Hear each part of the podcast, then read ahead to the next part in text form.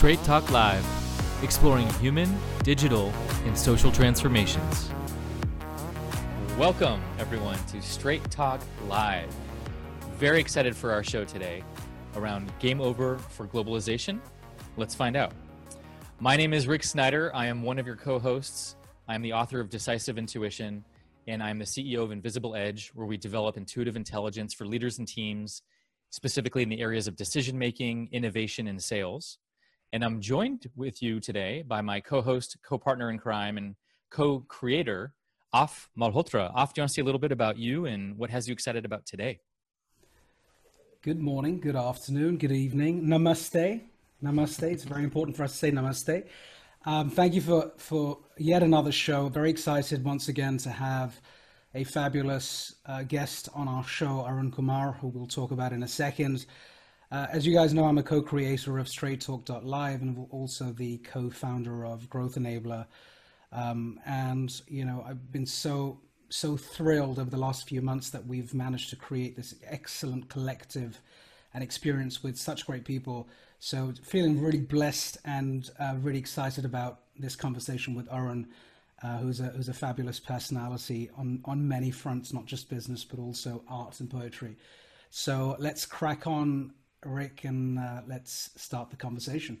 Yes, and just to remind everyone about Straight Talk Live, really what this show is about is around human transformation, digital transformation, and social impact. And as we all know, all three of those have been incredibly influenced over the last several months and the changes around the whole world, where no country has been left unaffected by uh, the pandemic, uh, social unrest. So many hot topics are happening right now that are really having us re-explore and re-question uh, our global relationships and connections and where do we need to put more emphasis on localization? And then where is that actually not enough? And we actually do need global technologies that can help us interconnect with what's happening around the world because viruses don't know boundaries in, in the same way. And so how do we need to adapt in, the, in this current times? And so because of that i am very excited to introduce to you our special guest today Arun Kumar. And Arun is the chairman and CEO of KPMG India. He's a business leader and financial expert with several years of experience in senior executive roles and as a board and audit committee member. He's a senior commercial diplomat with expertise in advocating for policies and opportunities internationally. And most recently, he served as the Assistant Secretary of Commerce for Global Markets and the Director General of the U.S.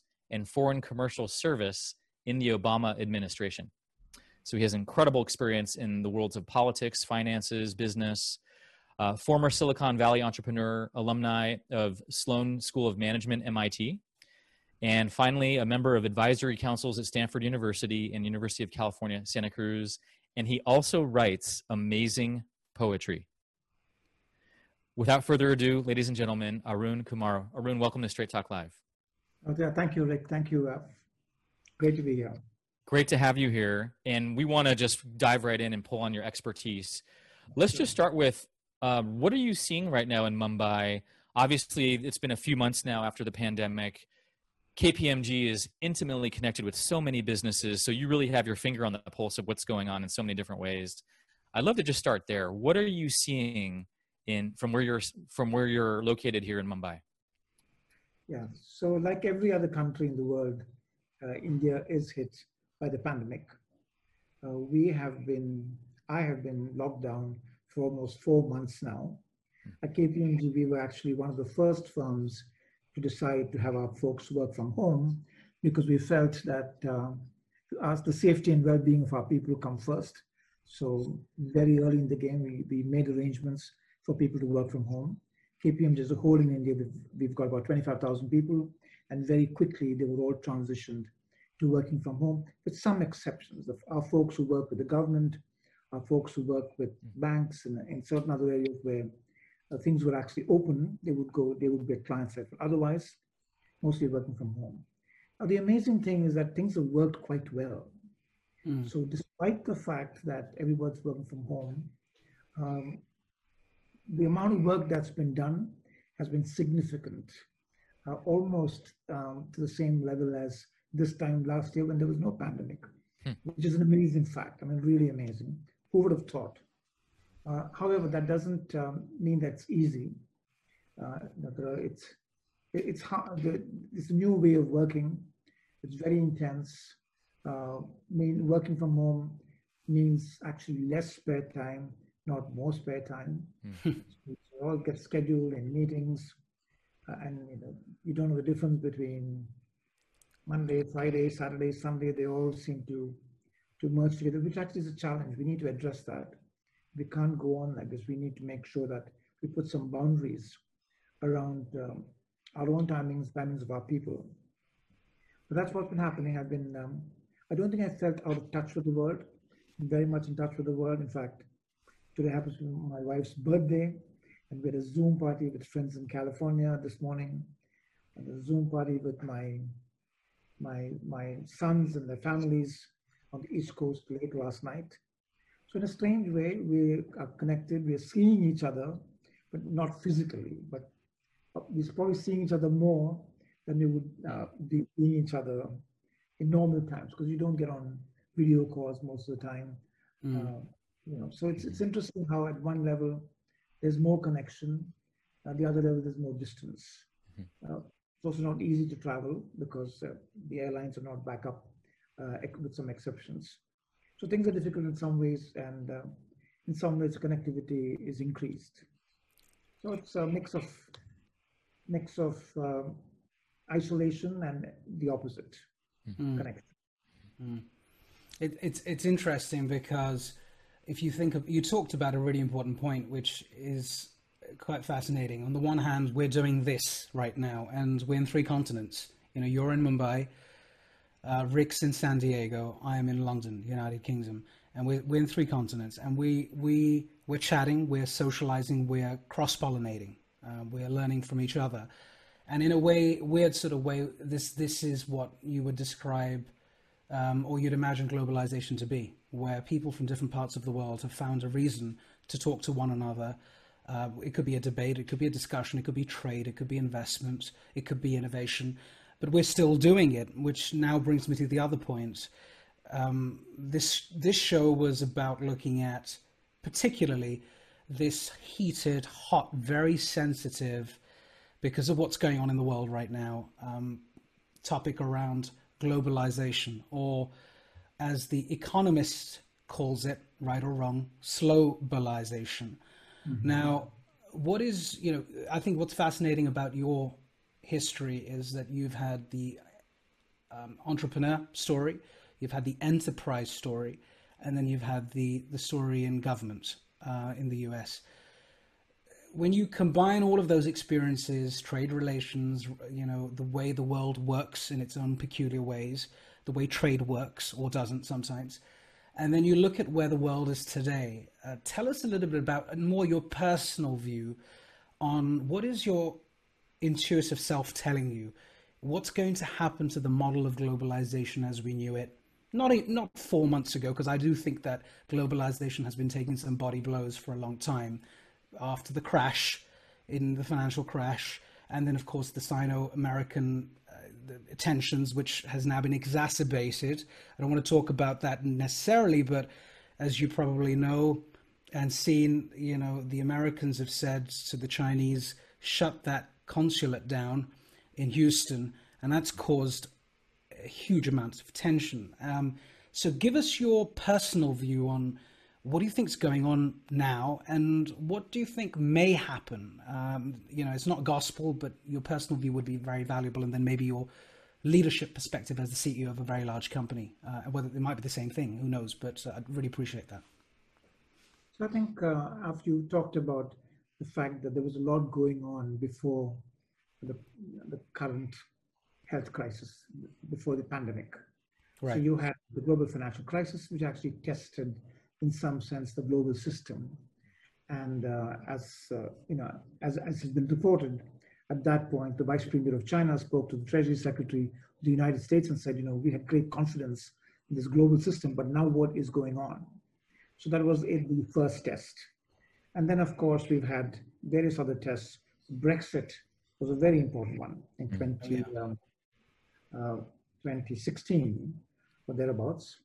That was a big one. And then you had the election of President Trump, uh, the talk about building a wall, etc., etc., pulling down the TPP on his very first day in office. So essentially, the whole movement towards globalization, the WTO, lowering barriers, all that was like reset mm. uh, a few times, fairly every few years, further reset backwards. So that's been going on. Mm. Now, connected to that or not, there was a slowing in the global economy, global trade, and in global growth for the last couple of years. Now, part of that could have been catalyzed by the US China trade dispute. But nevertheless, there is no question that there's been a secular decline in global growth as a whole for the last two or three years. Some countries have been growing. I mean, India has been growing. China has been growing, but at a slower rate than before. The US has actually begun to pick up growth, but the overall picture was not one of hmm. robust growth. All that was happening. And then we have the coronavirus. The coronavirus has brought in some new areas, some new tests. One of the big tests has been the concentration of manufacturing that was occurring in one country. Mm-hmm. I think yeah. uh, um, according to WTO, uh, something like 22% of global manufacturing is happening in China. So global supply chains uh, had a huge concentration in China. So if you have an epidemic that closes off a country, regardless of anything to do with trade policy or anything, uh, that is a hit on global supply chains. Right. Suddenly rang alarm bells about uh, having to think about uh, resilience, uh, redundancy, and so forth. But in, in, a way, before the coronavirus crisis hit, the US-China trade dispute also began to have people thinking about diversifying so that they don't get hit by tariffs or new barriers. Mm. So already there was a movement to diversify. Many manufacturers had begun moving to places like Vietnam and Bangladesh, and some to India as well. So that had begun, but the coronavirus um, essentially showed that there could be other reasons why you need to diversify beyond just trade issues. Right. It's all sad. So I think on one hand, we've had a steady fracture of global unity in trade, mm-hmm. uh, which has now got a little bit of hit, additional hit with the coronavirus. but however, the coronavirus thing has told us some other things. It's told us that that we can be connected more globally. So as I said, uh, physically we might be apart, like what we're doing now. There's a lot more global connection. So while Zoom had like 20 million users in January, they have 200 million people using it now. Mm-hmm. Right. Right. The whole speed of globalization, people say, like a decade of digitalization, digital globalization has occurred in four months. Right. So it's something connected. So it's connecting more casually. Um, where in the past we would wait for a visit to have a conversation. Uh, now you do a, a Teams call and talking to people around the world mm-hmm. all the time. So in that sense, you've got this two things happening. Yeah. More conversations, more connections. Uh, on the one hand, and physical issues of movement and supply chains, etc. on the other. So overall, I think it's a mixed picture. But my own sense is that we'll come out of it eventually with a more globally integrated system why? Because economics dictates that. I mean, whole law of comparative advantages that um, it makes sense to have countries specialize in what they're good at and benefit from each other's specialization. Mm. I don't think that's going to go away. There will be some. Uh, there will be some understanding that a black swan event can occur, like occurred now, and therefore you may need to have some extra strategic reserves or some extra capacity somewhere else have some redundancy in supply chains. I think all that's going to happen. Mm. Overall, my feeling is that once we go over this, we will get back on a track because that's that makes that's good for economics. Exports is really important to many many countries, including the United States, and China, mm.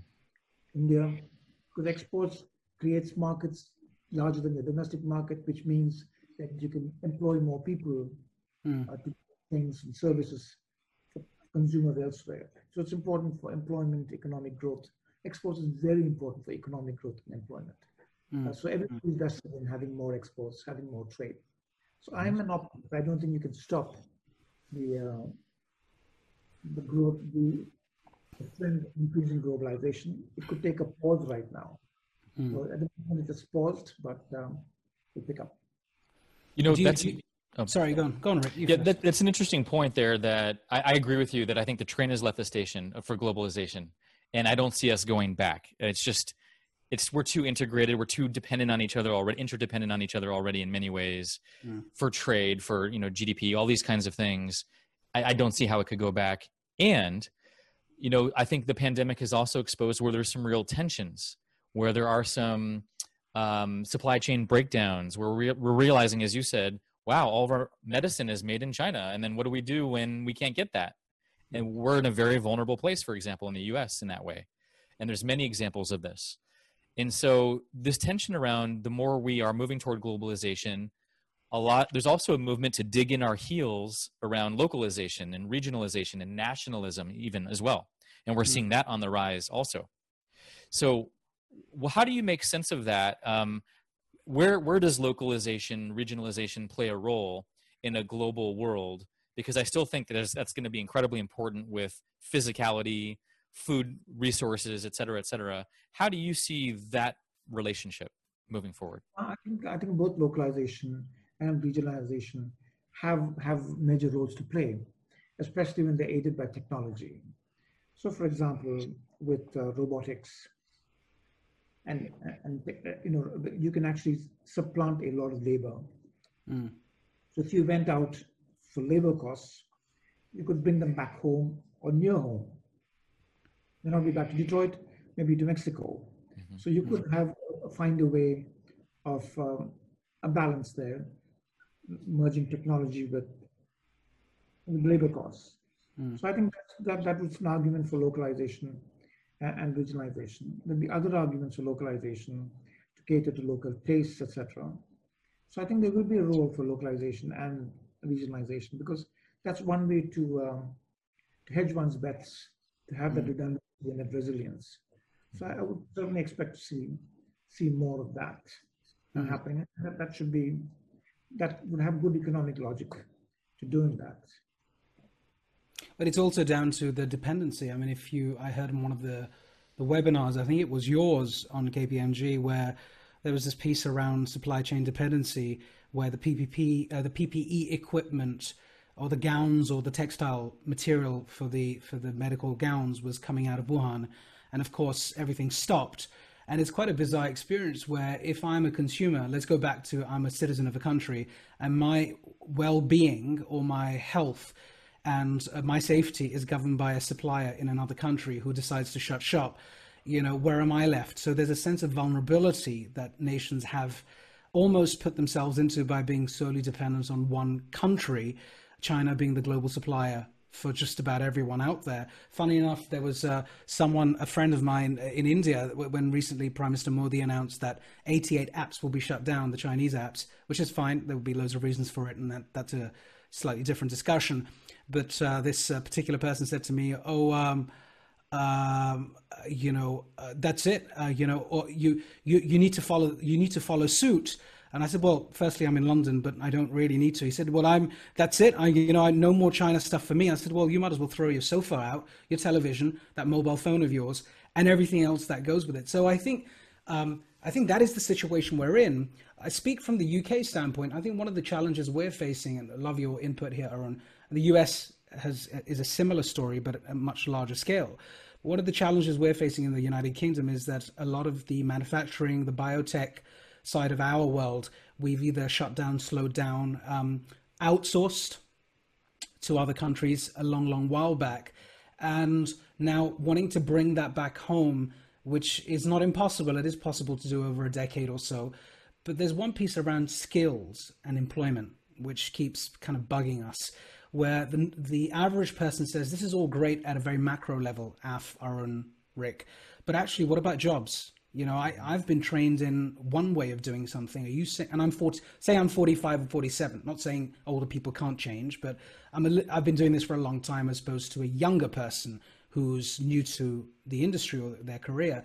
What do you expect me to do? Um, if, if you're creating new jobs and new opportunities, um, what is the responsibility of the government? So I mean, it's interesting because India is in a very different space, but I'd love your view on because um, you're running a large organization with a lot of people, you know, high volume of people and, and very smart people in India.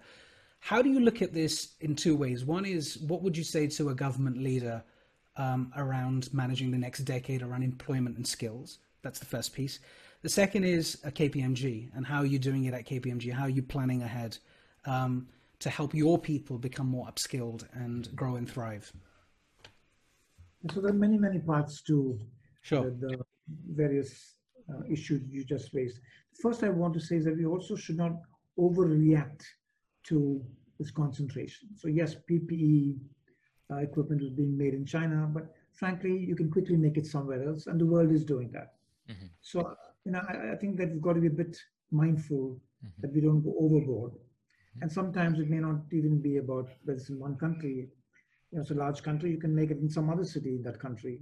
So if you're a corporation sourcing things, you need to make sure that you have redundancy within a country across the world. I just feel that to move to a point saying that we have to make everything that is strategic is may not be necessarily the right answer. Right. Maybe other countries that could supply to. So mm. I would hmm. just caution against overreacting to this.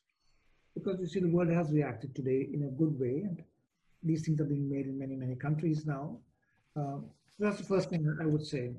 Second, I, would say that there are some areas where I think it's important for research and development to be a key part of uh, any country's strategy. So I think over the years, mm. Western countries have downplayed research and development, especially the pre-commercial research and development.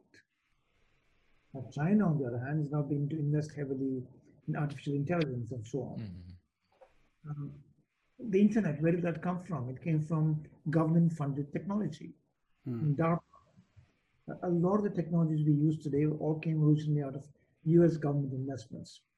I think there's a role for governments, whether it's the US, UK, India, any country, to spend a certain amount of money on that advanced research and development that uh, will provide the products and services of the future, which leads to the skills question. Mm. The really skills is how do you have the skills of the future? The mm-hmm. skills are going to change over our lifetime. Things are going to change so fast that you need to learn new skills. So how do we how do we have the skills of the future? And I actually think it needs to start with thinking about investing deeply in research and development, mm-hmm. Creating that culture of innovation coming from research and development, research then becoming products, and so on and so forth. Mm. So one really say is that thinking deeply about research and development and the ecosystem around research and development is, is really important. Uh, and, and that's worked well in so many countries, wherever they've done it, wherever countries have done that, it's worked out. Uh, in terms of skills, I think it's really a question of um, having the ability to work with industry. I think government has to work with industry to understand what are the skills industry needs. Right. Uh, changing so rapidly. It's got to be a lot more industry, academia, uh, collaboration in, in developing the new skills that are needed. Mm. Uh, and finally, in terms of what we are doing at KPMG, we are very big on learning and development. Mm-hmm. Uh, our business is one of of taking advantage of disruptions and changes that occur. So if we need to, we need to be ahead of the curve in knowing about those disruptions and how they change lives, mm. change business. So we are very invested in um, in learning and development all the time. Mm. Mm. I have a related question to that, or when you're talking about upskilling and getting ready for the future, let's let's focus a little bit more on leadership in particular. Um, we had this great uh, guest uh, several episodes ago, uh, Lisa Dion, who talks about how when there's chaos or crisis, a whole team or a whole atmosphere will look to the leader to regulate their own nervous system. So if the leader's nervous system is calm, cool, collected, that's going to impact everybody else. But if the leader is frenetic, coming from overwhelm and stress and chaos, then that's going to also bleed into the team and the company culture as well and then everyone's going to look for somewhere else to ground and regulate themselves. One of the things I get about you right away is how calm your demeanor is naturally. You you naturally have this grounded calm about you and also a warmth that I feel too. It's not cool, it's warm. Mm. And so I want to ask you about that. A, how did you do that? How did you develop that, Arun? And then second part to the question is what do you recommend to other leaders and what are the up level skills they need to be developing right now? What are the ones that this world is now showing us? Maybe the leader from 30 years ago of command and control and whatever ways we did leadership 30, 40 years ago. What's being asked for now from leaders today? The first thing is, um, you know, I think every leader has to have his or her own authentic style. So it's going to be very different. There can be people who are completely the opposite of my style could be extremely successful. So I think there are different ways. I mean, each, each one uh, has to have, you have your own personal style, who you are. If yeah. you, if you can use who you are uh, in your style of leadership, I think that works. Try to be somebody whom you're not. Uh, it's going to be phony. It's not going to work. Uh, so you have to find what is in you. I think that's authentic. Mm. That uh, works. And then you can do that naturally, I think.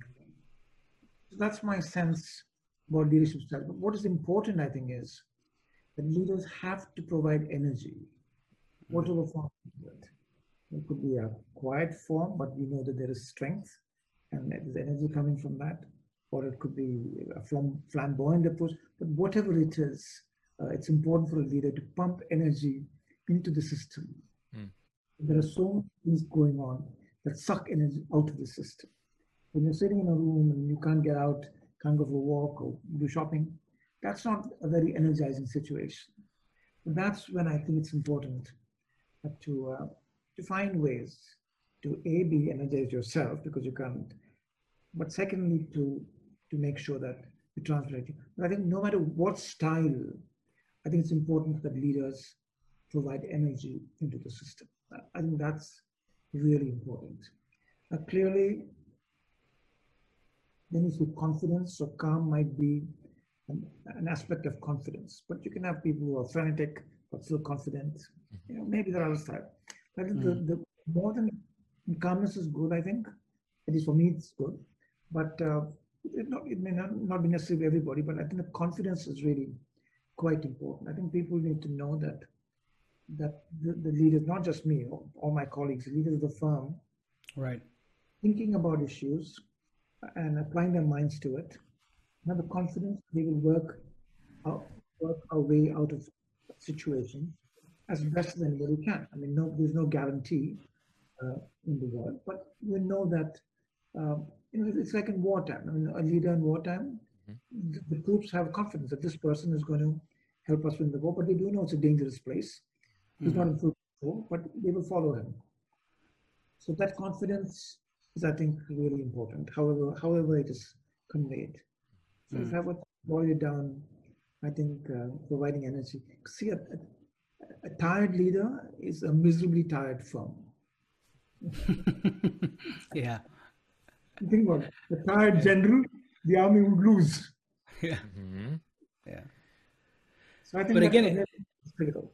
Sorry, so, sorry, I'm saying just just touching on the point you just made. I think you talked about this inject injection of energy, and it it doesn't always have to be jumping up and down and you know mm-hmm. high fives. Energy can yeah. and security and confidence can come in so many different ways.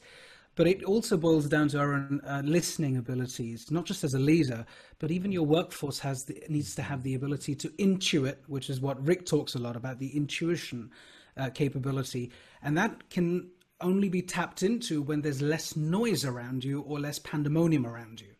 So I just want to reverse that for a moment because it's such an important topic.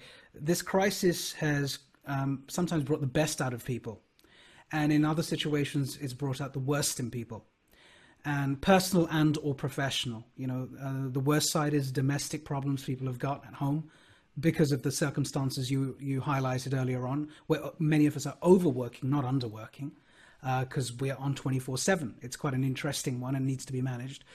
And then there are some very positive stories around how people have stepped up and built mental resilience, you know, dusted themselves off, built, built mental resilience, become a little bit more emotionally aware and tried to practice that emotional intelligence in real life situations.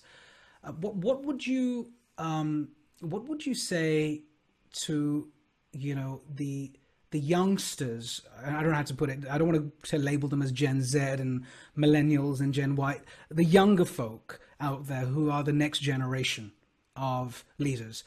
um, what what their personalities are different their grooming is different i mean I, I, was you know i was intrigued by your story it caught my attention when you talked about your early career where you worked for ratan tata who is an inspiring leader and you're a young recruit and you made some sort of a faux pas an error or whatever and you thought oh my god this guy's going to fire the heck out of me but in fact he said I, I can trust you to be honest and so that quality of leadership instills faith trust confidence. You learn from those leaders. So, you know, um, unfortunately, there is a vacuum of great leaders in the world. We know that. Uh, if we were all great leaders, the world would be in a different place, and you need that yin and yang.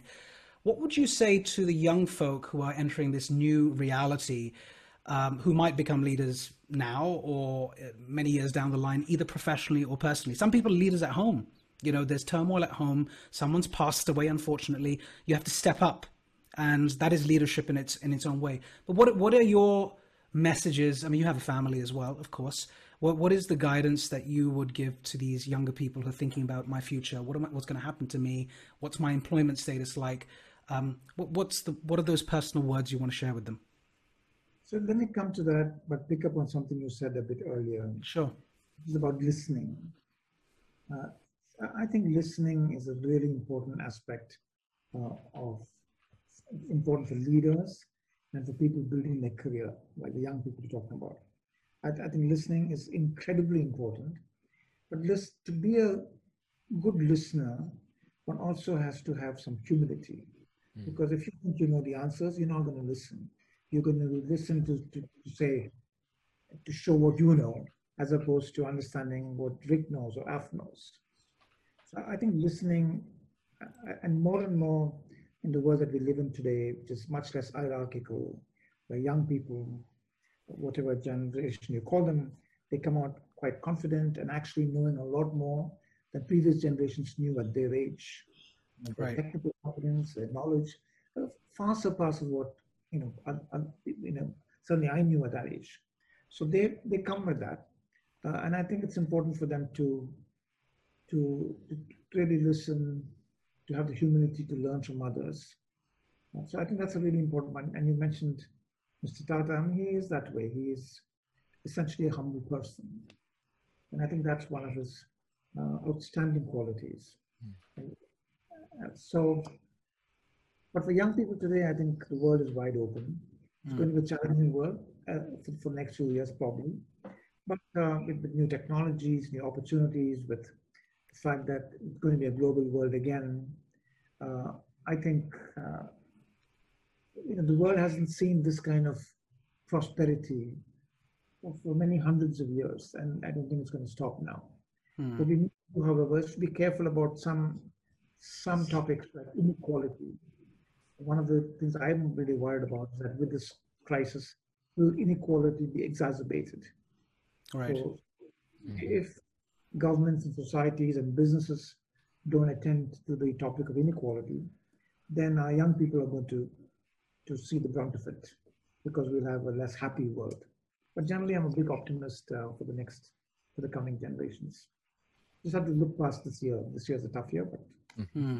this, but look forward and let me ask you this: um, uh, if we go back to social impact and geography for a moment, um, how do you see the the winds uh, blowing the sandcastles around around our geography these days? Where, you know, a lot of times we see people now more uh, feeling more allegiance to their company they work for. If it's like a one of the tech titans, for example, where they feel more taken care of immediately around visa issues or getting immediate support for their family or travel um, in an emergency, where the government would take a lot longer in, in many ways to act or help out uh, uh some of those employees, for example, uh, versus citizens.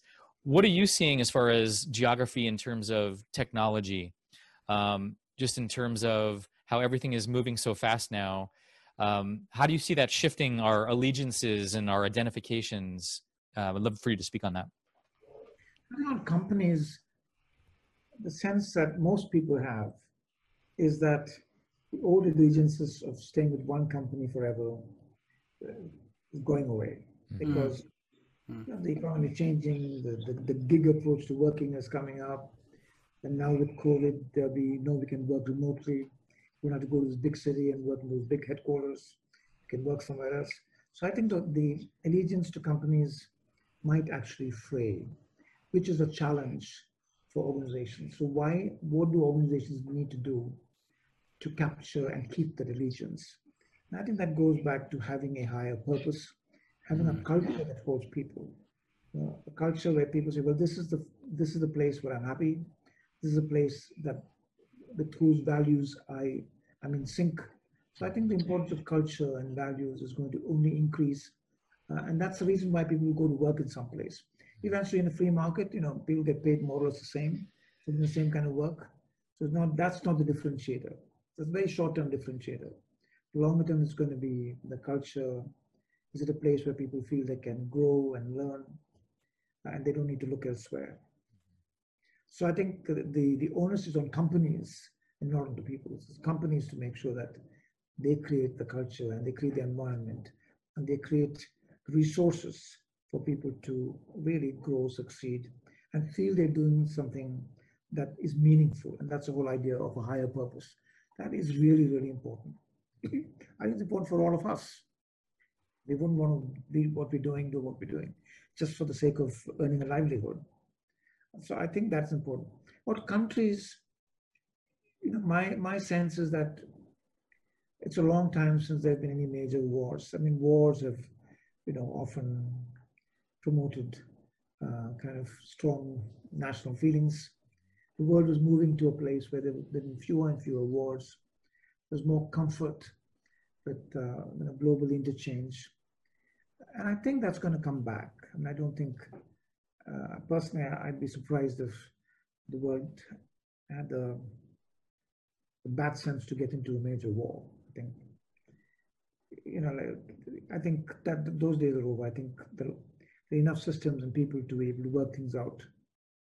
So, so the idea of loyalty to a country will be an emotional loyalty, but not necessarily a, a nationalistic loyalty, if you might. It could be emotional loyalty because that's where you grew up, that's where your family is, that's the country that's done a lot for you. You want to feel you give something back in return, as opposed to you know this is my border and by God, and know that's my son. maybe I'm I'm an optimist here.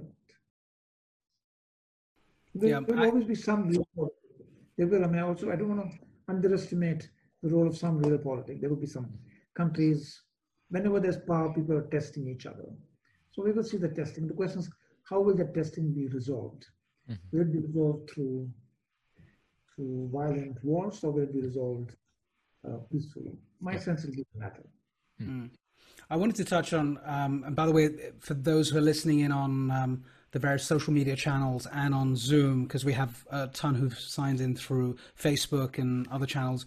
Feel free to ask us questions. We've got Denise who's monitoring the questions, um, and we'll, we'll, more than happily share them with Arun.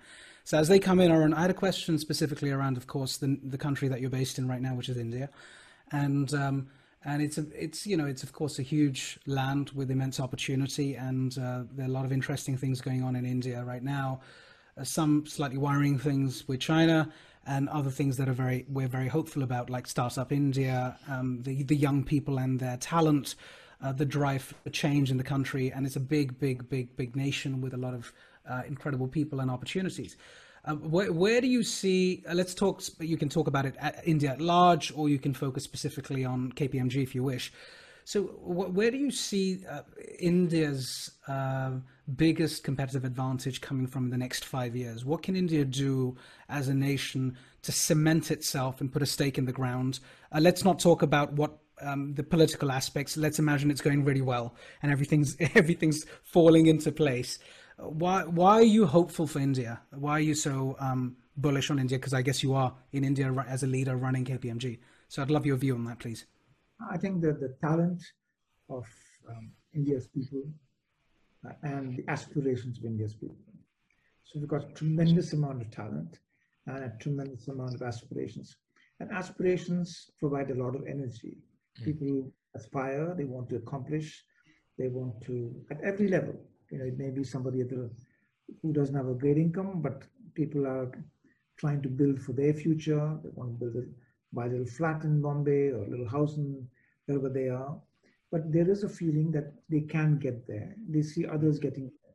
So since in the last 20 years or so, the tremendous upward movement in India into the, into the, into the middle, lower middle class and the middle class, tremendous. I mean, the reduction in poverty in India is one of the big stories of the last century, second half of last century. It's an enormous story. People in the West simply don't understand the magnitude of change occurred here. And that change really occurred in the last 30 years, literally in the last 30 years. That is enormous. I mean, China had a similar change. In China, I think since about 1976, they started about 12 or 15 years before India did. But they had an even more dramatic change. So that is a big change. And I think that this is just the beginning. So if you think about what you see in China today, 20 years from now, that's what you're going to see in India. So in Mumbai, Mumbai will be like Shanghai mm. 15 years from now. It's already on a path to get there. Mm. That is the change they're saying. It is inexorable change. It's going to happen. Uh, mm. And that's, that is what is so attractive about India. Politically, I think India's um, got a very strong democratic system. I think, and this is why I, I don't worry about a big war with anybody because I think the, the leadership that can deal with complicated issues um, in, a sensible way.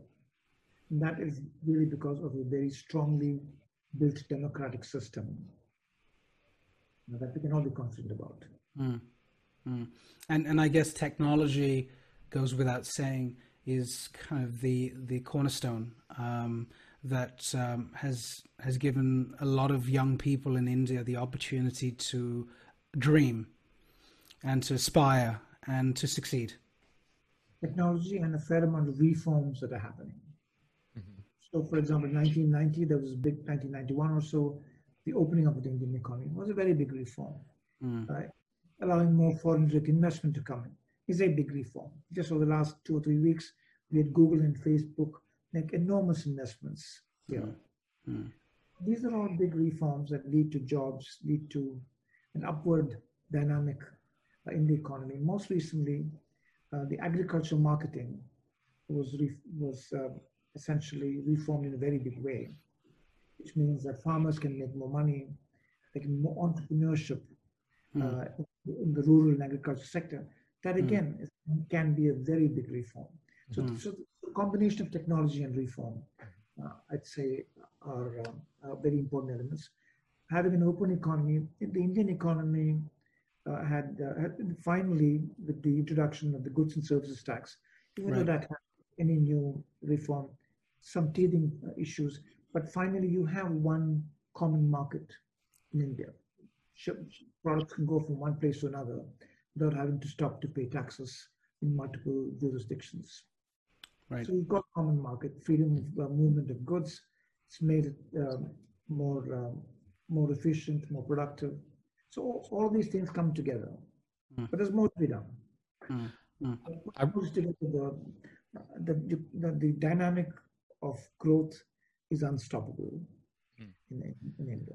Let me ask you this along those lines around I'm really getting your sense of optimism and your ability to see opportunities uh, where others might not. And that's really, I think, the hallmark of a great leader is how do you cha- uh, transform crisis or chaos into opportunity and challenge from to to uh, something that um, you can create from and innovate from.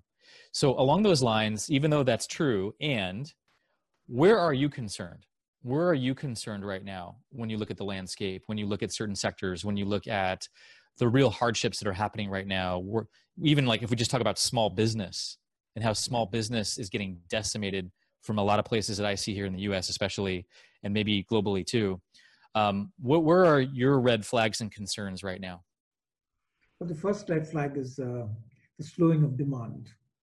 That's a big mm-hmm. because if, you, if demand slows, then production slows, employment slows. It becomes a difficult cycle. So that is a very big red flag, and I think that might be the biggest red flag right now. Mm. Second, I think is the employment situation. Because of that, you've got the much larger unemployment. Because of the disease, and social distancing, etc., we've got another set of drivers for unemployment. So unemployment, uh, especially at the lower income levels, is, is a very big problem. Mm-hmm. I think that would be a, a, huge problem. And that can you know, that exacerbates inequalities. It can it can make it a very, you know, when will that flip to a dangerous situation? I think that is um, something that one must be careful about. I think various measures are being taken in, in terms of income transfers, but modestly, and food transfers, etc. But that I think is one area. If I were to look a little bit beyond that, I think the real answer is going to come from education and skilling people at every level have to have better skilling and better education. That will give better jobs, better value creation. And the third area I worry about, especially in the context of the pandemic, is the healthcare system. Mm. Would be, this would be a very good time to really invest in expanding the healthcare system all the way from healthcare delivery to healthcare to med- medical education. Mm. All of that um, would be a, a prime area to uh, to invest in. Mm. So demand employment or unemployment and the uh, education and all, obviously yeah, health. Education, well. healthcare. Yeah, and and um, I'm conscious because we're coming close to the the end of the hour, and um, feel free to ask questions, guys. I have two sort of more personal questions. Um, one is um, related to the fact that you spent a number of years working in the United States. Um, I don't know what the, the denomination is, if it was more in the US and less in India or about the same. Don't know. You can tell us. Um, how did it, how did you and your family, I guess your, your kids are out in the States, but how did you guys settle back into India when you came back um, recently, when you got, I guess, a couple of years back? What, what's, you know, Rick and I talk about, we come from two different backgrounds. We've coined this term chutzpah masala. So um, what he'll describe what chutzpah means and, and, masala, you know what that means. I'm the masala, he's the chutzpah. Together we're chutzpah masala. And there's this sort of unexplainable energy or vibe in a place, right? Anywhere in the world. And India is known to have its own special energy and vibe. What has it meant for you to come from many years of working in uh, government, of course, in the US, and then shifting over to Mumbai. Um, does, has it changed your perspective? Has it opened your eyes to certain things that you took for granted? Has your family setup benefited from it? What, what's been your chutzpah masala? What's been your wow inspiration? Because there've got to be many moments of that, no doubt. But I'd love to hear that um, first, and there's one more question at the end. Yeah, so I spent um, 39 years in the U.S. Wow. two years wow. in Boston, three years in um, in Washington, D.C., and most of the time I was in California. And I must say, I enjoyed each one of them in different ways. I really, you know, really had a great time in, in all three cities. And in India, this is my, I, I, worked in India for five years about before I left the US. And now I've been back for three and a half years. So if you look at my working experience, I've worked in the US something like five times as long as I worked in India. Mm most of my work and experience is very much there.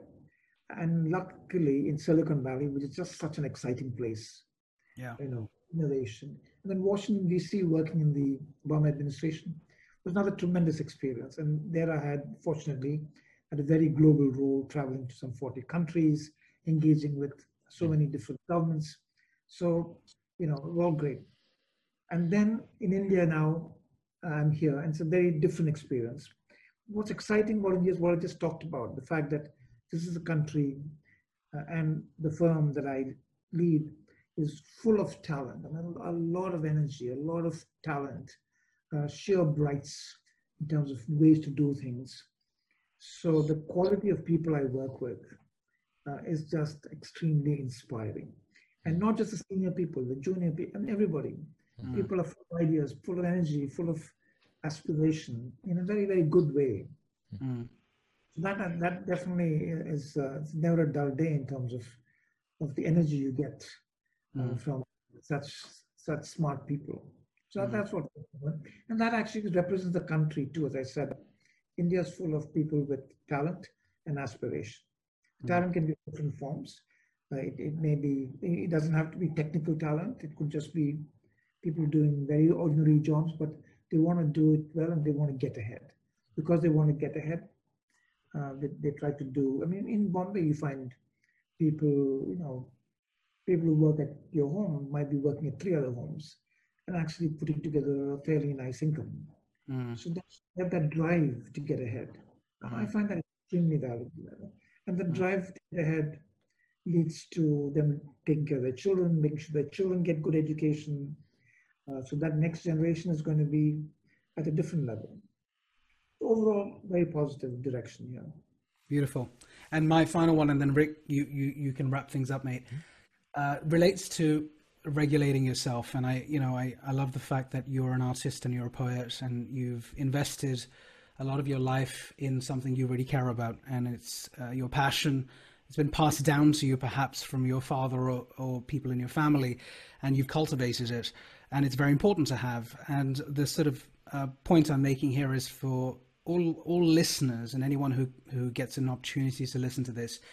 I think it's very important to have something in your life that regulates you, that creates a sense of um, emotion or energy or almost a meditative form of whatever it may be. I'm a musician, so I revert to my tabla which is the Indian drums, for those of you who don't know what it is.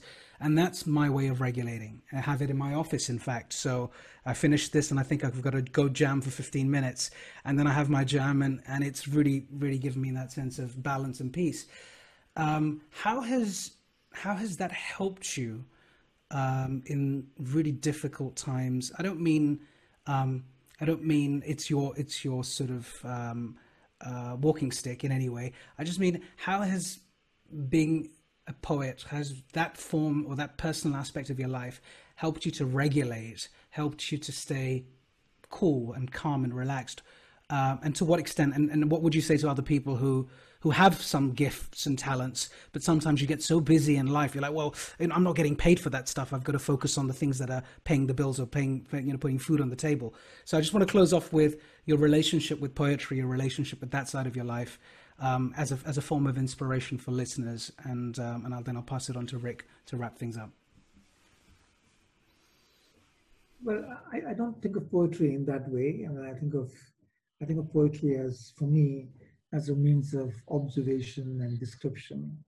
So, if I'm in a meeting or if I'm in some activity of some kind, uh, on one level, I'm participating in that activity.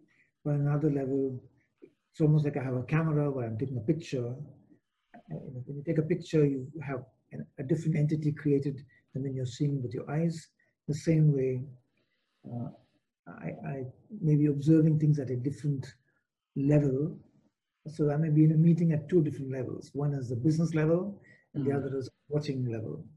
Mm. Uh, and that is interesting. It doesn't always happen, by the way. But when it happens, for me, it could lead to a poem uh, and, and a poem at the end of the day is a work of craft. You get the idea, then you put it together and you work on it mm. and uh, create something that has some form and hopefully conveys uh, conveys some some sense that make that appeals to the reader. It's not just oneself. I mean, the reader has to find some find himself or herself in the poem. If you do that, then I think then I think I, I would have succeeded. Mm-hmm. Uh, I don't believe in the idea of writing poetry for myself. Uh, I really believe in the idea of poetry that can be related to by more people than myself. Mm-hmm. That is my view. So the I, plain I truth, the plain truth, say. Absolutely. Yeah. So, so my view, I, I don't really think of it as a way of regulating. To come back to your question, regulating what I do. It's just something else that I do. Sometimes it plays with what I do, sometimes it doesn't. Mm. Wonderful. So, so Arun, as we're re- we have about five more minutes left or so, let's make some poetry right now.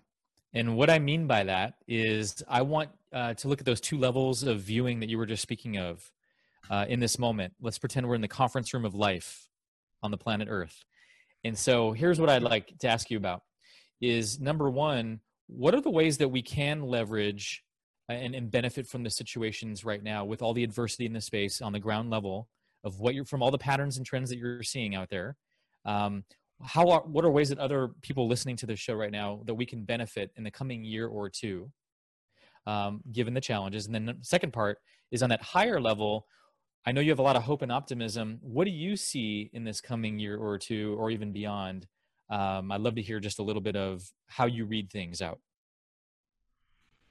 The first thing I feel that this is a time when I know we're all in this together. It may sound like a trite or like a cliche, but it's a fact. Mm-hmm.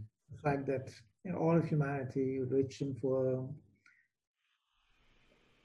you know, whether people or countries, we all are facing a common, uh, we're on a siege by this mm. situation. So in a way, I hope it comes to us having more empathy for for each other, mm. coming together. And in fact, you know, when I was thinking about today, I thought the, there's a poem that John Donne John Donne wrote 400 years ago, which captures it very well. And no man is an island. Mm. Right? It really about, and it finally ends by saying, "For whom the bell tolls, it tolls for thee."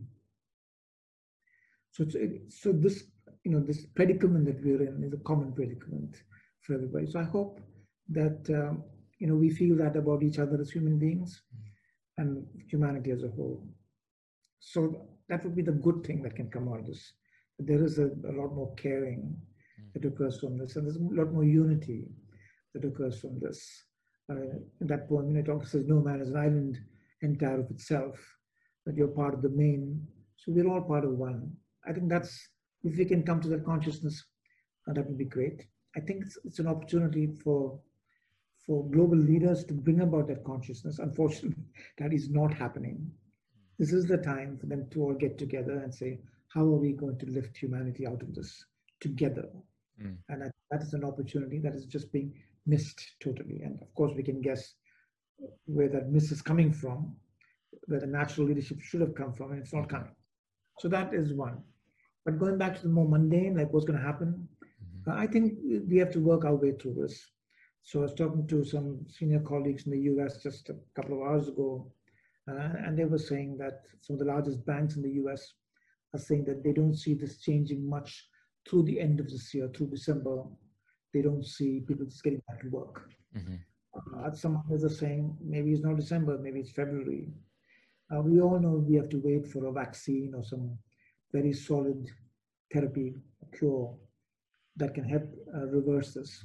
Mm-hmm. And various predictions of when a vaccine will come all the way from as early as November through the middle of next year or end of next year. Mm-hmm. Again, it's completely stochastic. We don't really know mm-hmm. that vaccines will work consistently. So we have to wait and see. But my guess is we've got to be we've got to hunker down for at least the rest of this year, maybe part of next year, mm. uh, and work work through it.